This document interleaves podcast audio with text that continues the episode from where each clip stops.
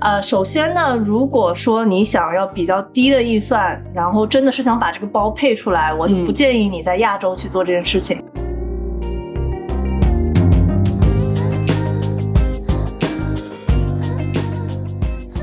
如果按照你刚刚说的，就是你是帮 S A 完成一个他很难卖出去的货，那我是不是去夏威夷的爱马仕店买冬装？思路，你这个角度真的很清醒，我觉得是的，嗯，理论上来说是这样。对对，在夏威夷买家居，因为夏威夷也没几个人住呢。对对。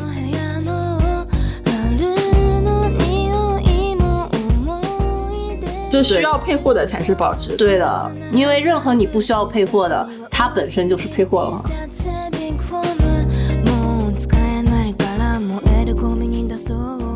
如果一个人是因为你拿着一个爱马仕而对你高看一眼，本身这个人我觉得没有什么水平。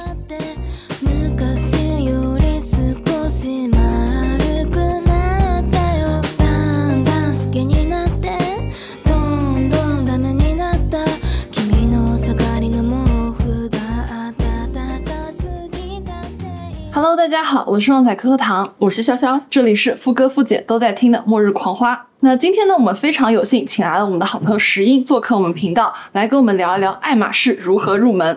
那先请石英跟我们打个招呼吧。Hello，大家好，我是时尚博主石英，然后今天是暂时加入末日狂花的石英。先进入我们的第一个问题，我想问问石英，你成为养马人多久了？其实这个问题我比较难去精准的回答，因为其实“养马人”这个词，我觉得是近几年才流行起来的。呃，那在我爸买爱马仕的那个年代，就是大概零几年、十几年前，呃，就没有养马，甚至没太有配货这个概念。因为我爸应该算是为数不多会主动去买爱马仕男装的男士啊，因为现在很多女士。的老公或者什么爸爸哥哥都是那种被养马的女士们拖着去消费，然后充当配货。但是我爸当时他应该是发自内心觉得爱马仕的皮质质量还不错，所以他买过很多爱马仕的男款包、鞋，成衣也好啊，所以。我记得，甚至在大概七八年前，就是二零一五或者二零一六年那个时候，我在香港跟我爸买男装，然后他买完以后，即将要去买单的时候，那个 sales 小哥哥就捧着一个白色的猪鼻子出来说：“小姐，夏天快要到了，白银这个配色特别适合夏天，你要不要考虑一下这个包？是我们新出的。”然后当时那个包因为才出没多久嘛，然后就是也没有很火，然后我望了一眼，我觉得这个造型也就嗯还那样吧，然后。白色就是我穿牛仔裤很容易蹭脏，我就说不要，一口给拒绝掉了，知道吗？就是所以那个时候真的很多包都是主动人他主动 offer 给你的，嗯，怕你不买，对对，新款还要被推销，你知道吗？对，当然那个时候 Birkin Kelly 已经是很知名的了，但是像后面一些款式，其实那个时候他们还是要推销的，但只是说到了近些年，我也不知道为什么，可能确实新贵们消费能力太强了，就养马人这个概念才。逐渐的，就是进入大众视野吧。我觉得，哦，那我其实还是很好奇，就是石英第一次买爱马仕是什么时候？第一次买爱马仕就是给我自己买，嗯，呃，是在。一二或者一三年的时候吧，那个时候是在伦敦刚上大学嘛，嗯，然后我们就很喜欢翘课去逛街，就在 Selfridges 有一个爱马仕，然后呃买了一些首饰什么的。那个时候都没有说要买首饰去配一个包的这种概念，我就是单纯的觉得，哎，这个手环还不错，就挺夏天的，然后我就买了一个。对，然后后来呢，第二个单品我记得是一个爱马仕的帆布包啊，那个包。不是 her bag，是另外一款，呃，应该不是他们主推的那个，也是单纯就是我觉得还挺好看的，但那个包现在已经脏了，被我处理掉了，对，所以现在已经不存在了，啊，然后所谓的就是买这种大众比较熟知的这种。包 Birkin Kelly Constance 或者现在所谓要养马才能买到的包，其实也是近些年，大概一八一九年的时候。因为我之前是真的没有这个概念，说哦，原来就是我去爱马仕买东西，应该是为了买那个包，而不是为了纯买自己喜欢的东西。对。那其实一二年、一三年开始买的话，也算下来养马十年了，但是真正上马可能才一八。上马。对，是的，是的。对，才一八年才开始买真正意义上的。那个爱马仕的包嘛，嗯，那我觉得我买的第一个爱马仕的 SKU 就是一个单品，是它的香水，啊，这个也算也算。你刚刚说手链，是说嗯。哦，原来这个也算，那应该是香水。是的，但是香水会算进配货里吗？比较难，比较难。嗯，因为香水还有包括美妆、Twilly 这种东西，它属于在爱马仕的定位，它属于他们品牌的快销。啊，他不太希望你去买这种，他希望你去买一些他们卖不动的，比如说男装 或者家居这种，就能够更好的帮助 sales 完成它的 KPI。对，这里我们也在后面会提到，这可能是我们的配货指南里面的一条。对的，对的嗯，香水不算配货。是，哎，那作为石英，你一八一九年买那么多包到现在，你最喜欢的是哪个包？我最喜欢的是这个，对 Mini Kelly，我一直特别喜欢 Mini Kelly。然后我对于大一点的 Kelly，我倒是比较无感它，能装下一个手机吗？大胆发问。可能应该可以吧。嗯你称一称你用它的话，它装过手机吗？用用过用哦过，但是你装下手机，基本上就装不上太多其他东西了。哦但是现代人嘛，一般手机都是握在手里的。对，啊手机长手上，对，不需所以要放包。对于女生来说，这个包装一些美妆的物品，哦就是什么粉扑啊之类的。我我的理念里面，小包一直是用来装可爱的，啊，也是也是，对对对。把你的那份可爱装装进进去是的，是的，是的。然后像这个，我觉得基本上。呃，因为它白色嘛，所以其实我也是去一些场合，比如说高档的餐厅或者一些社交场合，我才会去背。哦，对，呃，所以它其实并不日常。那我日常用的最多的，其实还是像菜篮子这种包，因为它就是很好造。我经常把它放在地上，我也无所谓，反正它是黑的嘛，就是也嗯脏了也看不你会出来。往里面放内胆吗？我会，我放了一个内胆，不然的话它会很容易塌。我这边是对，感觉撑不起来。对对对，但其实即便放了内胆，它还是很塌，因为这个皮就是很塌。对，但相对它的支撑性也还可以，就是它如果有个内胆的话，它还是能够立起来的。里面对，而且它就惊人的能放，就是像我里边放了很多东西，什么粉扑啊、化妆包，哇然后一大堆，我里边还放了就是哎，我们这个突然变成了一个开开箱视视频还放了钱包，还放了。啊 AirPods，、嗯对，然后还放了驱蚊液，就是各种各样的东西。然后甚至如果我想的话，我还能塞下一个小的雨伞，你甚至还能装一瓶水。啊、也是可以的，对的。所以这个包是非常实用的，嗯啊是的，是的。然后那你有买过那种踩雷的包吗？或者是爱马仕的踩雷的包，对你买过你最不喜欢的东西？呃，我没有，但是我之前我妈买了一个吉普赛，我认为那个包超丑无比，我不理解她为什么要买。然后她买了以后，她也不背，就放在那个衣橱里边。所以那算配货吗？嗯，还是那应该配货的结果？包一般来说都不能算配货，对。但是吉普赛这个包不是很难配的一个，基本上呃有的时候如果是一些不太金刚的颜色，你 walk in 也能买到，呃，嗯至今依然是。嗯，哎，那我们刚刚说了那么多包的名字啊，那我们会给一些可能对这些包还不太熟悉的观众朋友们来科普一下，就是爱马仕包包，就比如说我们刚刚说的，嗯 Kelly 啊、Birkin 啊，它的嗯鄙视链是什么？呃就是一个金字塔最对就是哪个是最难的买的对，金字塔顶端的那个是什么？嗯然后金字塔底是谁？嗯，了解。一般在金字塔尖端就是我们说的 BKC、Birkin、Kelly 和 Constance。哦呃，然后 BKC 里边的话呢，一般 BK 要比 C 稍微再高一个档次。哦，是对是，呃，因为价格上也是如此的，嗯一般二手的 BK 都能卖到，如果是这种九九新的，大概。呃，十五万左右吧，甚至如果是像这种奶昔白或者奶油白，呃，可能接近二十万也是有可能的。嗯但是 C 的话，一般来说，二手的在七万到十万左右就能够拿下啊、哦所以其实你看价格区分，呃，尤其是在二手市场上的一个价格区分，你就能很明确的知道哪一个是现在市场上最抢手的款式，嗯就是 B 和 K。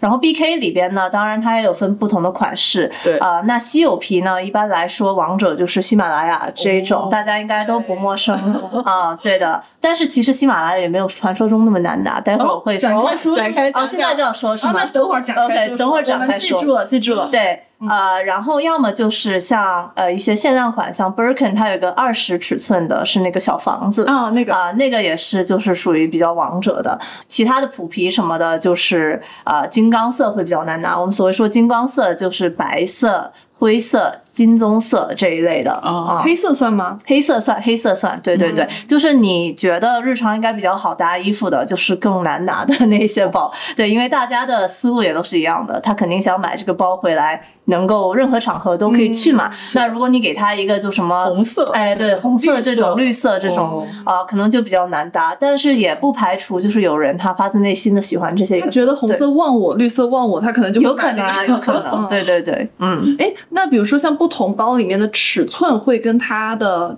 就是保值包对对保值嗯有关系吗？绝对会的。嗯呃，因为可能亚洲女生比较娇小的原因，普遍来说啊，就是可能没有欧美人啊、呃那么不像我们。这边 平均身高一七五，对，呃，所以其实，在亚洲的话，mini Kelly 是特别特别特别难配的，就是他刚手上那个，就是这个这两个，因为它小，颜色应该也是最难配的，对奶昔白对吧？呃，这个应该是奶油白，啊奶油白对，嗯呃，但奶昔白也很难，就是白色系加金扣或者黑色系加金扣，呃，一般来说都是比较难的。然后就是因为它小嘛，亚洲女生就是可能有一些不到一米六的，她们背这嗯个就是她们也能 hold 得住。但是如果你去到 Kelly 二十五、二十八或者甚至三十二，就是基本上按照尺寸，这个价格就是直线下跌。然后因为像三十二的话，可能对于一些亚洲比较娇小女生，她就 hold 不住这个包了。对嗯，对的。但是所以所以对于。我们这种高妹有哎，对，所以嗯其实像你这种高妹，呃，其实真的，我觉得你我去拿男包都没事。完全没问题。你拿三十五甚至四十的，嗯就是你气场在那边，你能撑得住它。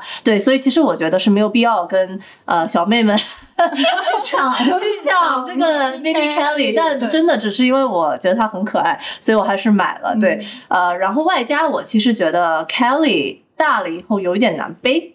啊、因为它是一个设定，它是一个嗯单肩背吧，而且一般来说。是的，然后我觉得我肩膀比较窄，我溜肩我挂不住那个包、嗯。啊，所以说我可能不会选择去买特别大的 Kelly。但是像 Birkin 的话，Birkin 三十甚至三十五，我这个身高穿高跟鞋其实也是完全没有而且它是手拎，嗯，就是对的，你的压强会，哎，物理物理学问题就是面积越小，压强越大嘛。嗯，对的，是的是的，是的但是 Birkin 其实也是蛮重的，对。如果它要是 size 大了以后，确实有些人可能也拎不动啊。就是光这个包，再加上你里边可能要再放一些物品，嗯什么电脑之类的，那真的我觉得就是一个 travel bag。对，对它可能自重就比较重，因是体质的关系，然后还有什么金属件啊什么。对的，对的。它设定场景可能就是出门就有司机帮你 拎着，就可以上车了。嗯 对，就放着了。放着了。对是，的，那还有个问题要问一下石英，就是那我作为第一次，我想要买一个爱马仕的小白，呃，嗯这边的爱马仕特指，我要买个爱马仕的包。嗯嗯，那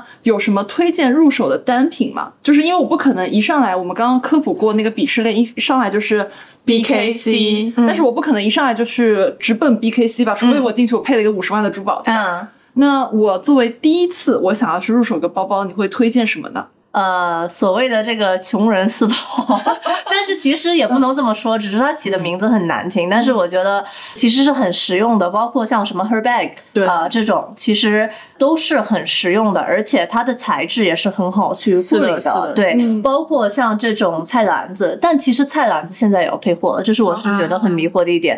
至少在三年前吧，大概一九年的时候，菜篮子还是不用配货的，除非你想要金刚色啊、比如说你想要金、呃黑色金扣，呃，黑色金扣它可能会要求你稍微要买一点，有一点基础。啊、呃但是像之前有一些热门色，什么这个牛油果绿啊那种，基本上在我的认知当中，就是你进去，你问他说有没有这个，他说有，他应该就会拿给你。但是这两年应该也不是啊，对，应该也是要配货，但是这个的配货额就是会比较低啊，你随便买一点，应该跟 S A 建立一个关系，应该就是能拿到的。对，所以我会比较推荐大家入门的时候，就是去买这一类啊、包括菜篮 t u r bag，包括 Lindy，其实我觉得也是很好拎的，但 Lindy 可能也是现在被就是市场炒的，也是会稍微比较难配一点，但这些我认为是实用性很强的包，嗯对。哎，那我们刚刚说了，就是整个爱马仕包包里面的顶流嘛，嗯那我们现在来说说它的次顶流都是有哪些包？就是二线明星、三线明星。啊，星，没有说次顶流，哦次顶流。大家都是顶流，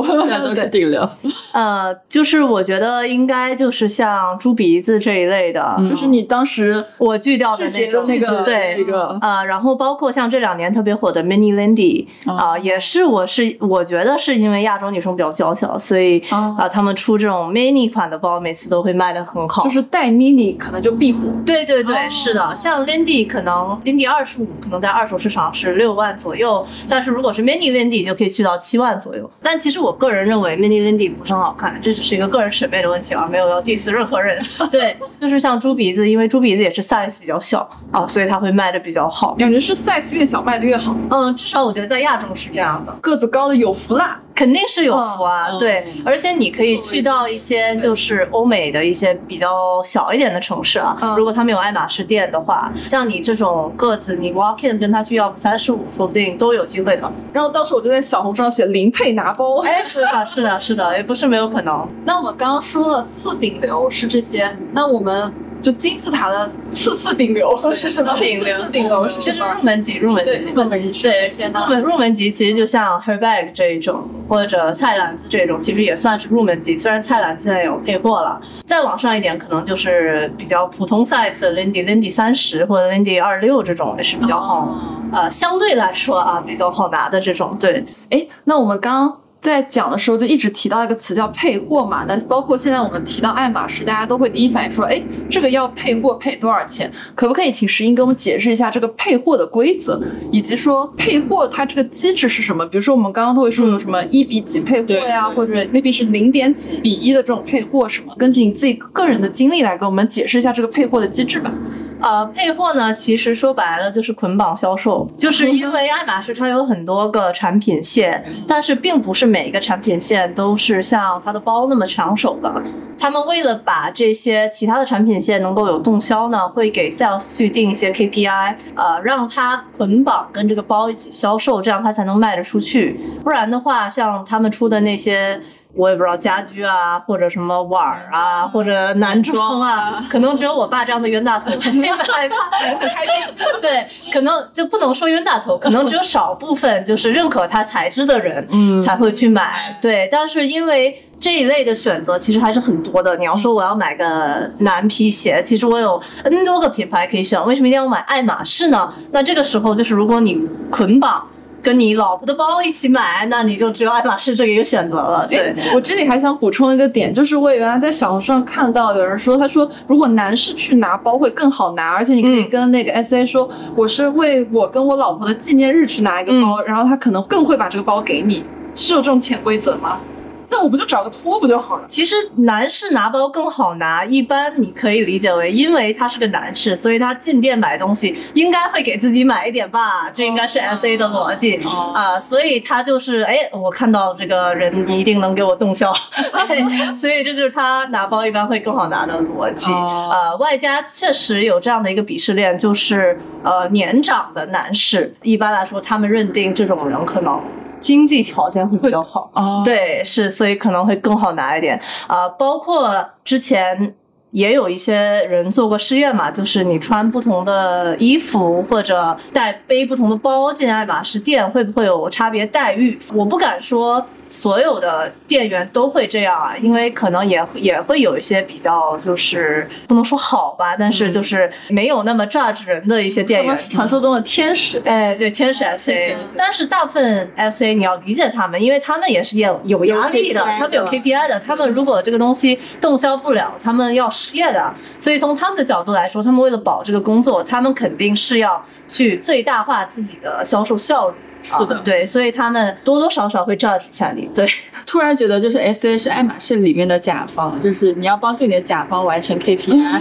呃，你也可以这样，这样激励自己，不对要这样子，这个钱是从你的口袋里出去的。对的，对的，所以其实我这两年，说实话，我都不太买哦爱马仕的包了，因为我不太喜欢这样被 PUA。是的，啊，是的，包括我身边的一些之前有买过爱马仕包的朋友们，像之前我在英国留学的时候，有几个学姐，他们那个时候也是我们都一起逛街的。零九年大概一零年吧，他们那个时候拿了蛮多 BKC 的，嗯。啊，然后现在再跟他们聊起来，他们说绝对不会再去配货了，因为当你体验过就是十几年前那个不用配货对或者甚至说也不能说完全零配吧，但至少买点东西呃是一个比较平等的关系。你在现在进店，然后就要还跟 SA 玩那个心理战，对吧对？它就其实是很别扭的啊，是的，这种消费体验太差了。是的毕竟自己还是个消费者。是的，所以我觉得现在呢，可能唯一的情况就是，如果你一直是一个爱马仕的忠实粉丝，你不只是他们的包、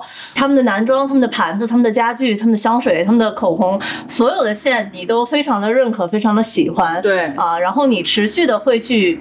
消费这些东西，那自然而然也就没有配货这个概念了。这个包就是 S A 就是会主动去 offer 给你，其实这也是爱马仕原本的初衷。嗯，就是他们是希望你来买他们家的东西，不仅仅是为了买他们家的包啊、哦而是真的认可他们家的品牌理念和他们其他的产品。但只是说现在有一点变味儿了，有点扭曲。对，哦嗯，那你现在还有听过那种所谓的零配或者是低配的那种呃事情吗？那种就是给我们分享一下配货攻略，就是你怎么配法才能最大化，就完成你的那个配比嘛。如果真的有朋友想去买爱马仕，然后有什么小的技巧可以帮助他们？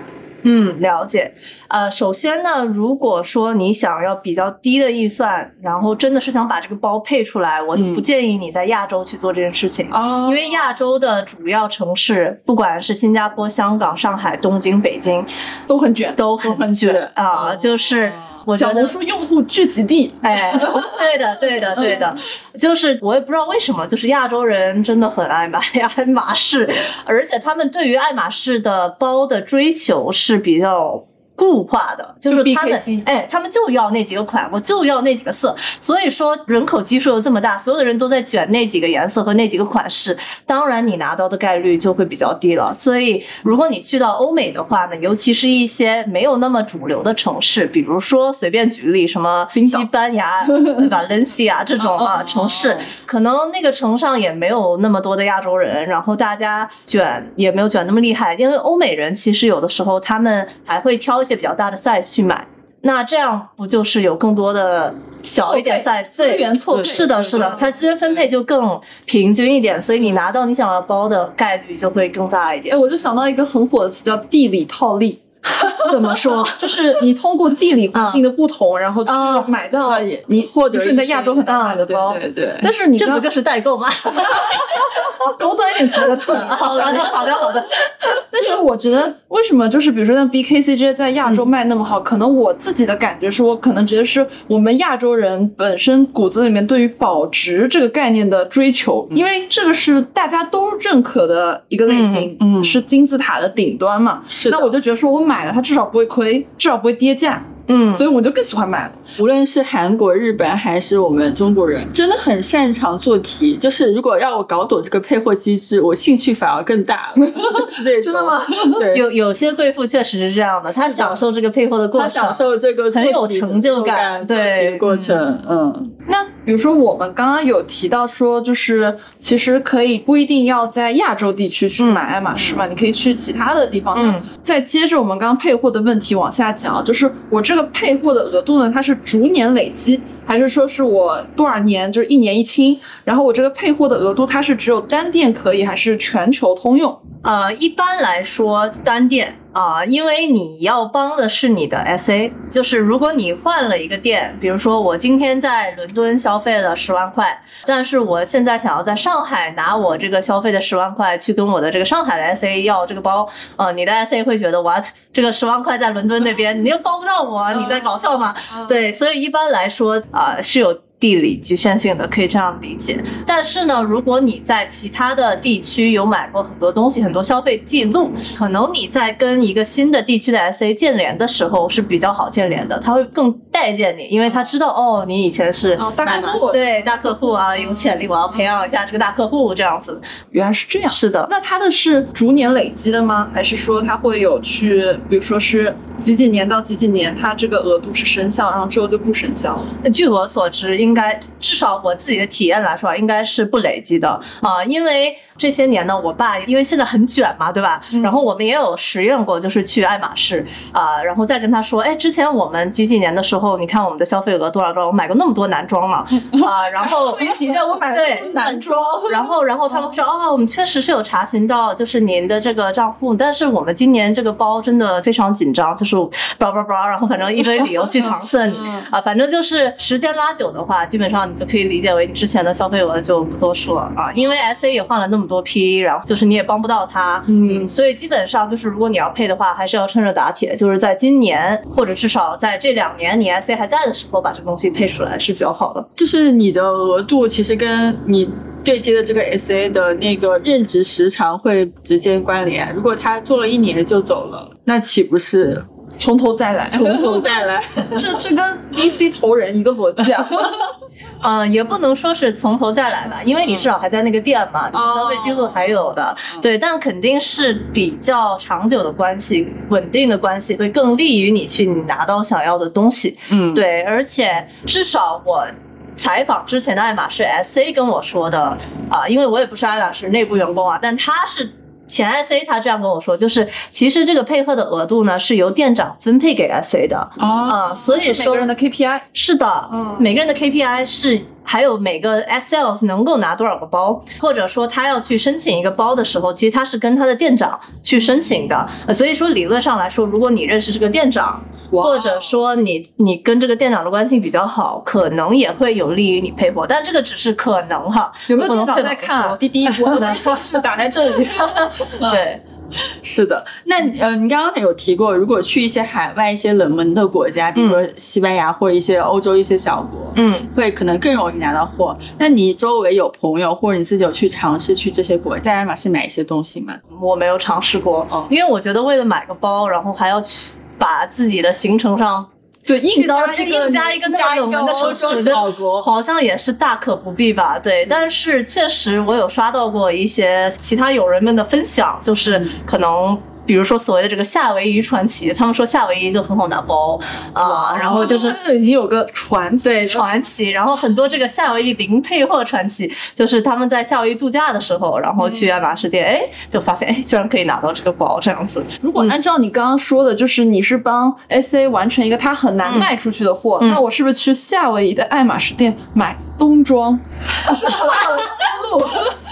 你这个角度真的很清醒，我觉得是的，嗯。理论上来说是这样。对对，在夏威夷买家居，因为夏威夷也没几个人住呢。对 对，可是夏威夷呃买包，就是你去很冷门的地方买包，就是有一个弊端，就是你有地域局限性啊，哦就是你只能建立这样的一次关联，你又不会一直回到夏威夷，对吧？对你就把夏威夷作为你第二个家嘛，天天去，对吧？所以如果你想要跟 SA 建立一个长久的关系，你可能还是得在你当地。所长居的这个城市，对。对，所以这也就是为什么亚洲一直卷的原因，就是不然的话，大家都可以利利用这个地理差，对吧？去去买一些东西，对，是。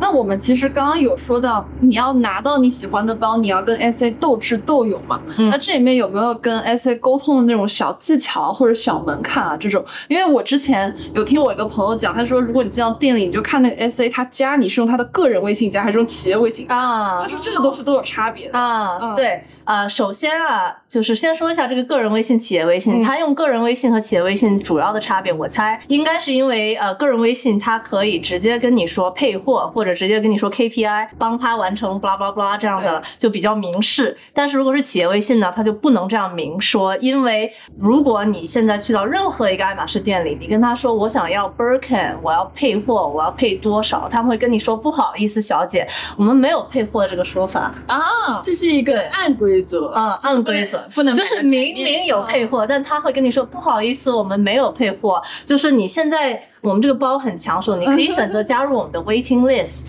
如果这个包有到货，我们会按 waiting waiting list 的顺序去通知你。那如果你现在选择相信他，把你的名字写在 waiting list 上面，那等吧你等吧，可能二十年后，可能二十年后，SA 早就离职了，也没有人联系你。对。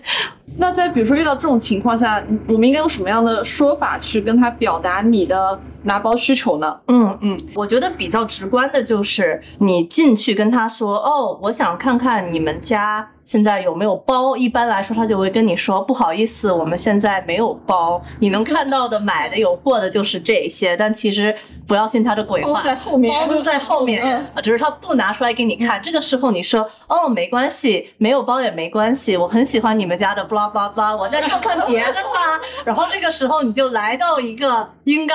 呃，暗示他我会高消费的区，比如说珠表区、腕表区，或者嗯男装区，或者家居区，你就说啊，刚好我老公最近要过生日了，我来看看有没有成衣可以买给他呢。啊，然后这个时候 S A 就会眼睛放光，很热情的就啊，那个，然后开始给你热情的推销，嗯然后他会暗示你。这个东西是我们最近上的，这个东西怎么怎么样，他反复跟你推销一个东西，你就知道 get 到 OK，他想让我买这个东西，嗯这个时候你就买就对了。哦你买了以后呢，如果你的包不是那种特别难拿的包，他就会说哦，就是呃，最近我可哎，好。像又有了，我我想起来了。他可能会说嗯，也不会那么立刻打脸，他可能说哦，最近我们可能要到一批新包哦，可能会有你想要那个款式哦，要不你加我个微信，到包了我通啊，知你。一看个人微信，微信小礼吗？稳了。对的，是是这样的一个套路，一般来说。是的，是的，是的。我这时候想替我们的观众朋友问一个我自己很感兴趣，但我知道你们也一定很感兴趣的问题，能不能跟我们分享一些嗯关于 S A 勾心斗角的故事？对，如果有一个大客户出现在店里，然后所有 SH 都想对。听这个大客户，对你也可以不一定说你自己的，你也可以说我有个朋友系列。嗯，嗯，我有一个朋友，就是其实如果他是一个已经有持续购买的大客户，那他应该已经有自己的 SA，、哦。所以别的 SA 也盯不了他。但如果你指的可能是进来以后，大家觉得他应该是个大腕儿，对对对都想要去怎么怎么样，是哎，这其实是我们上面有问到一个问题，就是你穿的怎么样嗯。才会被更好的重视哦，首先就是我提到的，就是你可以带一位男士，最好是年长。且就是看起来比较有钱的那种，哦因为他们就是很喜欢 judge 别人啊，这种没办法，就是没办法，就是这个固有的这种年长男士比较有钱的这种概念，嗯确实没办法，对吧？但如果说你是自己去的话呢，那我觉得就是你可以，如果以前有消费过爱马仕，就是再背一个爱马仕的包，嗯给他证明看，你看我以前就消费过你们的东西。嗯那如果你以前没有消费过爱马仕呢，背一个跟它类似量级的，比如说香奈儿啊，也是 OK 的啊。然后不能背帆布袋，就是把你值钱的东西都穿在身上。哦对，除非你已经有实力到，就是说 I don't care，我就穿个麻布进去，但是我进去以后，我就我立刻我就刷卡，对啊，那也是 OK 的，对。但是呢，至少从你的穿着来看，就是如果你穿的显得比较有实力，SA 会比较热情一点，因为确实我有听说过那种就是穿的很普通啊，然后但其实可能有消费能力啊、但是进去以后就是没有人待见他那种，就被冷落，对，是。广东那边的标准穿搭不就是老头背心、大裤衩，然后还有一个假小鞋拖，哦，说实话，在广东的爱马仕我就不知道了，我没逛过广东的爱马仕，但至少在比如说上海、杭州，呃，包括香港，我也试验过啊，就是这种所谓的比较精致一点的这种地方，确实穿的好一点是有用的，对。嗯，他会特别热情的接待你。对的，就是要么有的时候可能你进去，你都跟 SA 说了我想买什么什么，是他可能会觉得，因为呃店里的 SA 有的时候人数也有限，你们知道爱马仕经常就是门口会排队的，他会如果他觉得你没有消费实力，他可能会。就尽快让你 pass 掉，这样他可以尽可能的接待下一个有实力消费的客户，是这样子。他可能希望是在单位时间里面，他的坑产更高。，对他要效率化他的这个销售时间，对，那我们刚刚有小小的插入那个片段，那我们嗯接下来继继续说那个勾心斗角，嗯。真点爱马仕点还转。嗯，就其实刚刚呃，我跟大家说的爱马仕的套路啊，就是如果你有一点钱啊、然后你想要把这个包配出来，就是按我刚刚那个操作去做就可以了。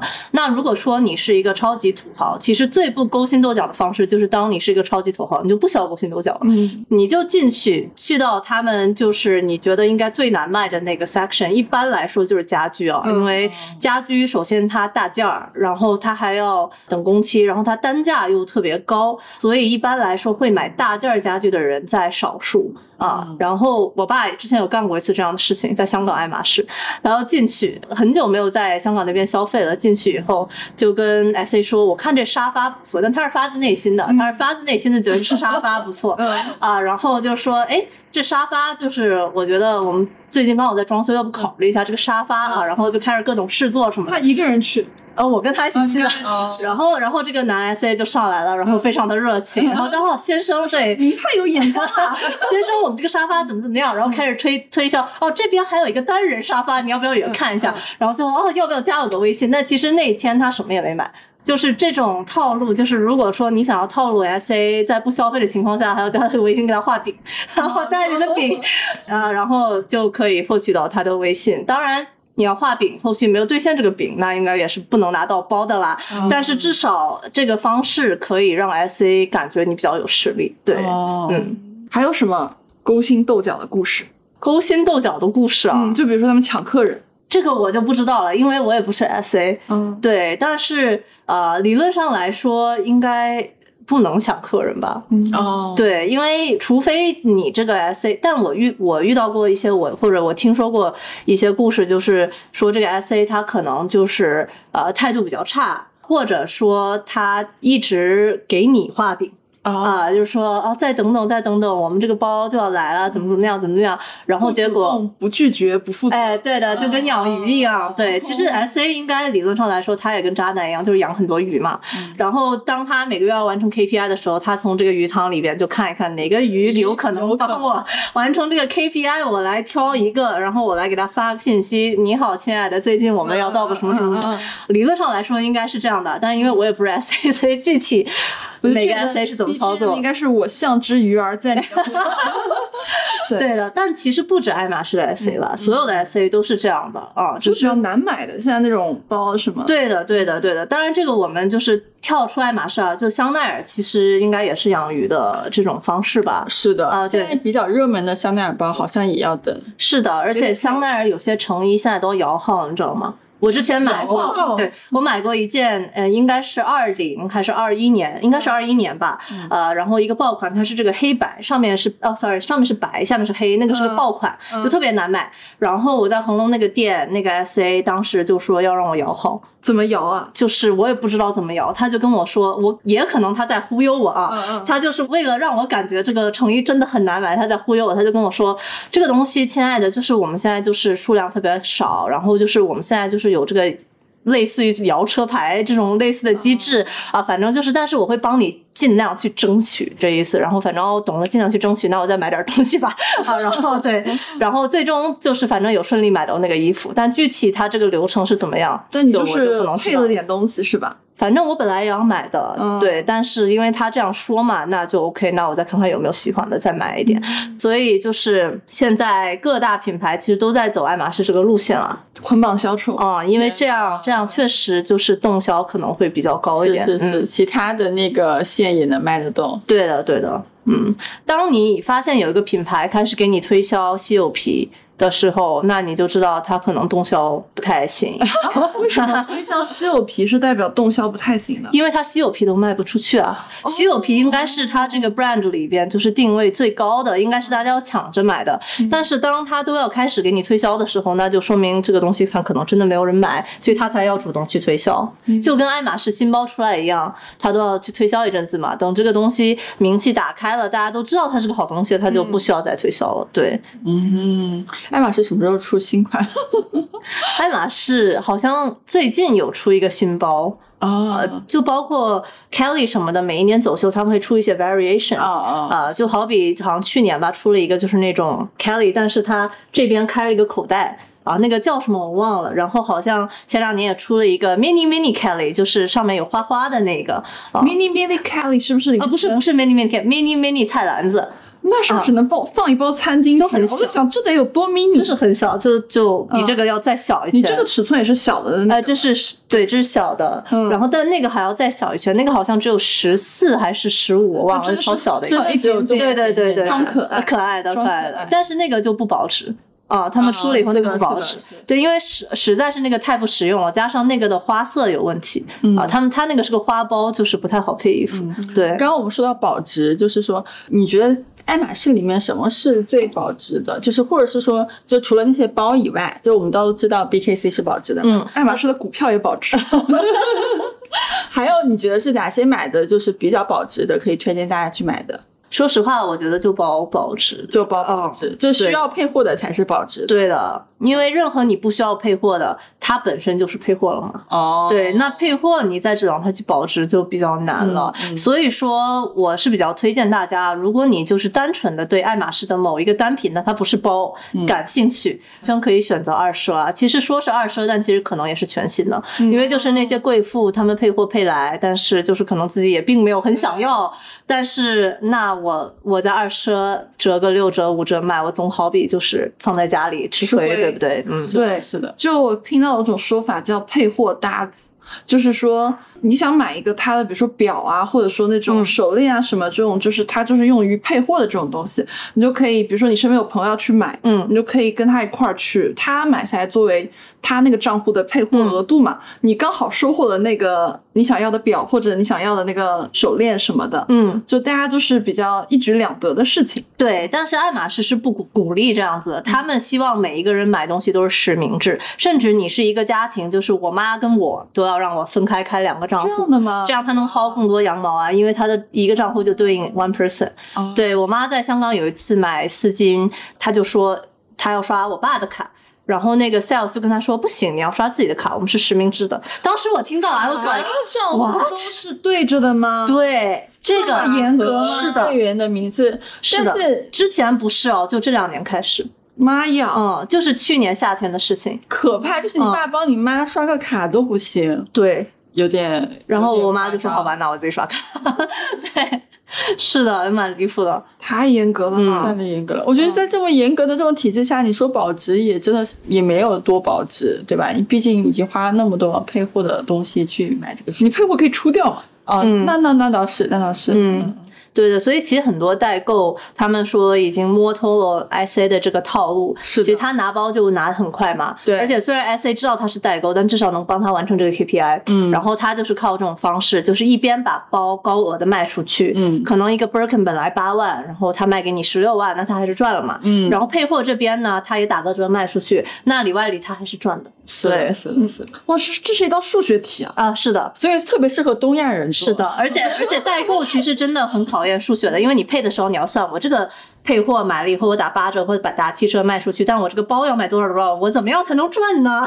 对，你得你得是赚的，你得是为正的。嗯，你不能代购再把自己给赔进去了，是的，好有讲究。哦是的是的嗯，非常有讲究的。那像爱马仕的包款里面，就是比如说我们刚刚说保值嘛，就会会不会有一些保值的固定公式？就比如说我们之前我们喝茶那次我们聊的，嗯比如说像表里面大家都说劳力士就是逢绿必涨，嗯，对吧？就这种可能大家的潜规则。那爱马仕里的这条潜规则是什么？就是 BKC 的金刚色、黑色、灰色、金棕色，还有白色啊，只要是这些色系的必保值。但是不同的灰里边，它也有不同的保值趋向。比如说灰，它有什么海鸥灰啊、大象灰啊、细气灰啊。然后一般来说，大象灰是最抢手的，所以大象灰最保值。嗯，白里面的？黑是什么黑？哎，眼前的白是的，白。是的，是的，没错。因为它爱马仕皮有很多种嘛，嗯然后颜色有很多种，然后不同的皮跟不同的颜色也有不同的保值。像一般 Birkin 里边的话呢，Togo 皮会最保值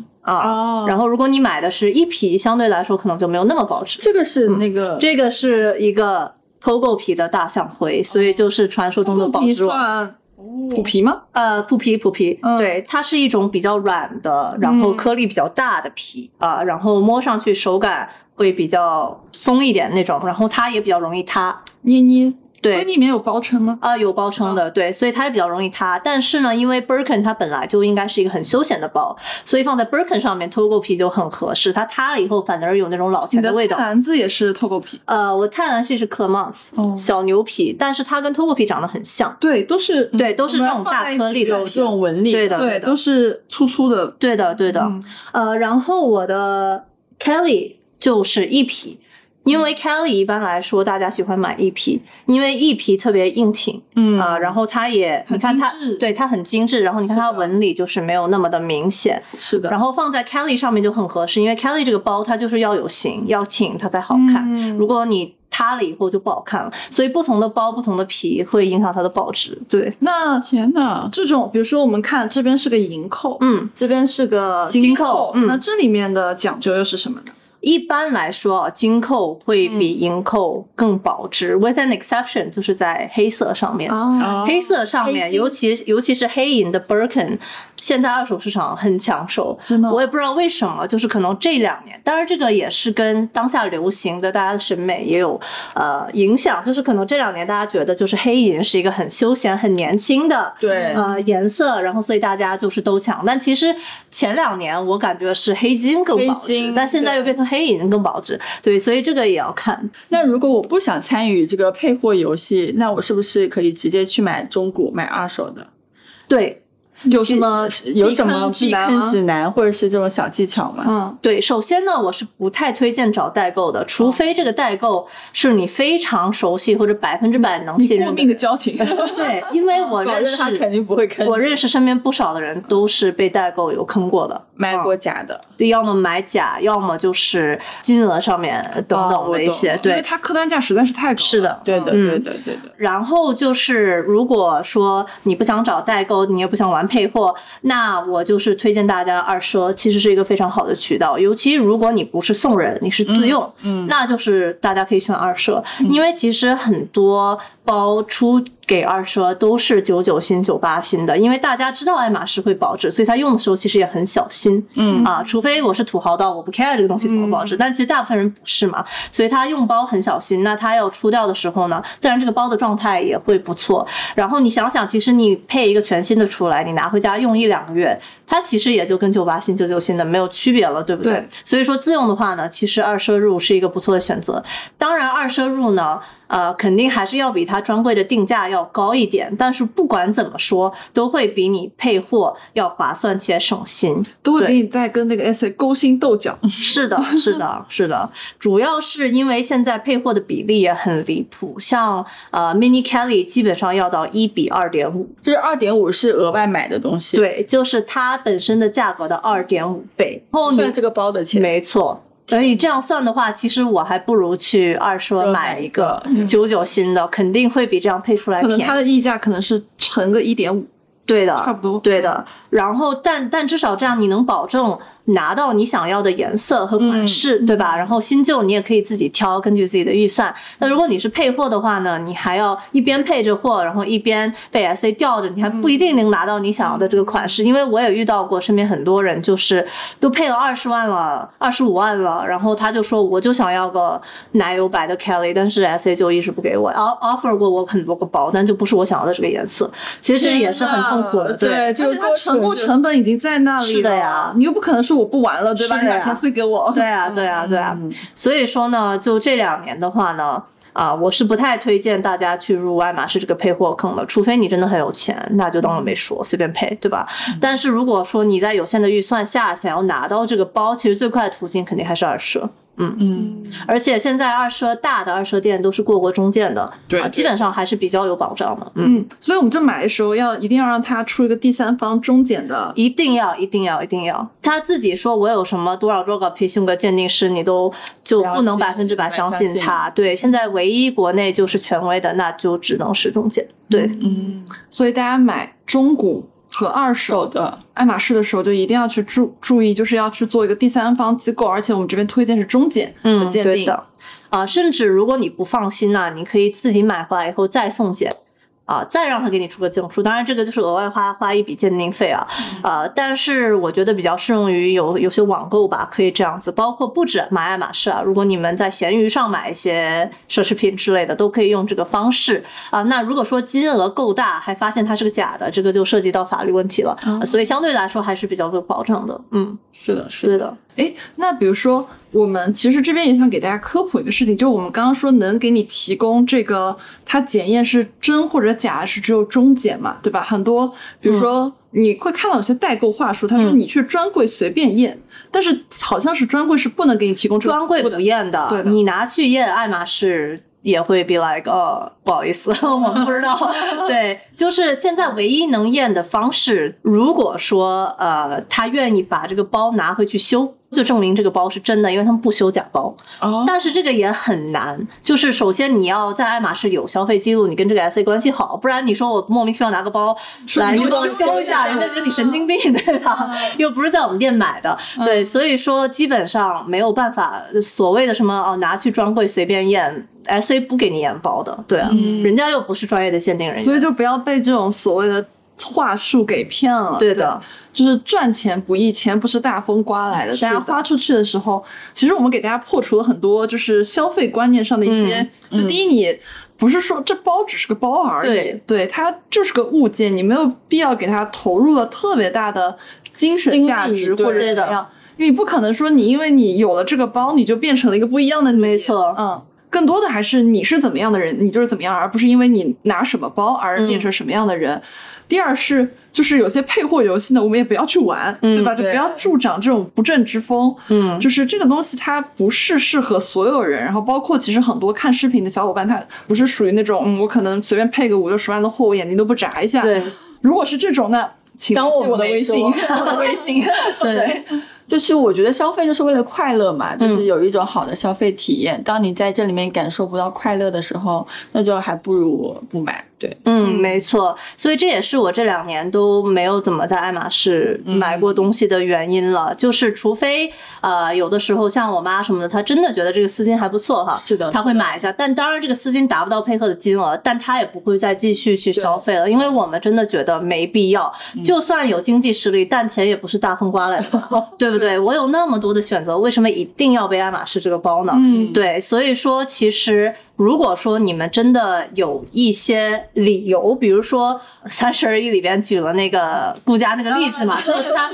对他就是真的有一些理由，就是我必须要这个包，嗯啊，你必须要买，那就是我还是推荐大家二奢，对吧？嗯或者你真的发自内心喜欢，这就是你从小到大的梦想，你可以买一个奖励一下自己也没有问题。嗯，但是如果你就真的只是说我想要成为养马人，就是我感觉这个很高贵或怎么样的，我有了，我就会是的获得很多的关注，然后我就会在可能我的社交圈里面高人一等。嗯那我觉得这是一个很没有必要的想法。对，没有必要，嗯没有必要。嗯，对，如果一个人是因为你拿着一个爱马仕而对你高看一眼，本身这个人我觉得没有什么水平。是的，嗯 眼光不行。嗯，嗯，就是他看人很肤浅嘛。对对他不会关注你的内在，就是你所有的你身上穿的衣服也好，你带的包也好，你带的所有的东西都是身外之物。但我们更多的还是要提升自己嘛，就是自己本身这个人，而不是说我是靠我的装备提升。没错嗯，就是我觉得爱马仕的包确实是不错的，它的嗯皮质在所有的奢侈品大牌里边都是一流的，因为它是第一个去选皮的，然后才是 LV、Chanel、blah blah 对，所以说，如果你是因为认可它的材质、它的工艺、它的设计你去买没有问题，但如果你仅仅因为它是一个爱马仕，你需要这个 logo 来给你加持，嗯那我觉得就是可以再考虑一下。嗯，嗯，是的，选择还有很多呢。对的，好，那我们今天这期节目就到这里。嗯，好，非常感谢大家听我讲那么多废话。对，希望也有帮助大家吧。嗯，是的是的。那我们下期节目再见啦，拜拜，拜拜，谢谢大家。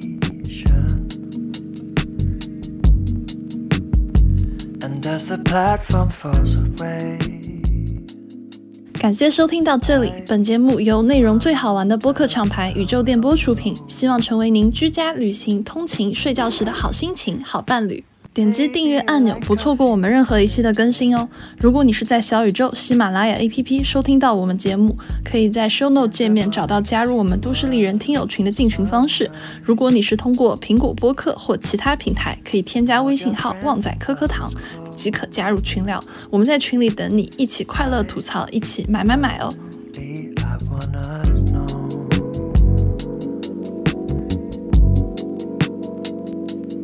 Cause I don't know who you are, but maybe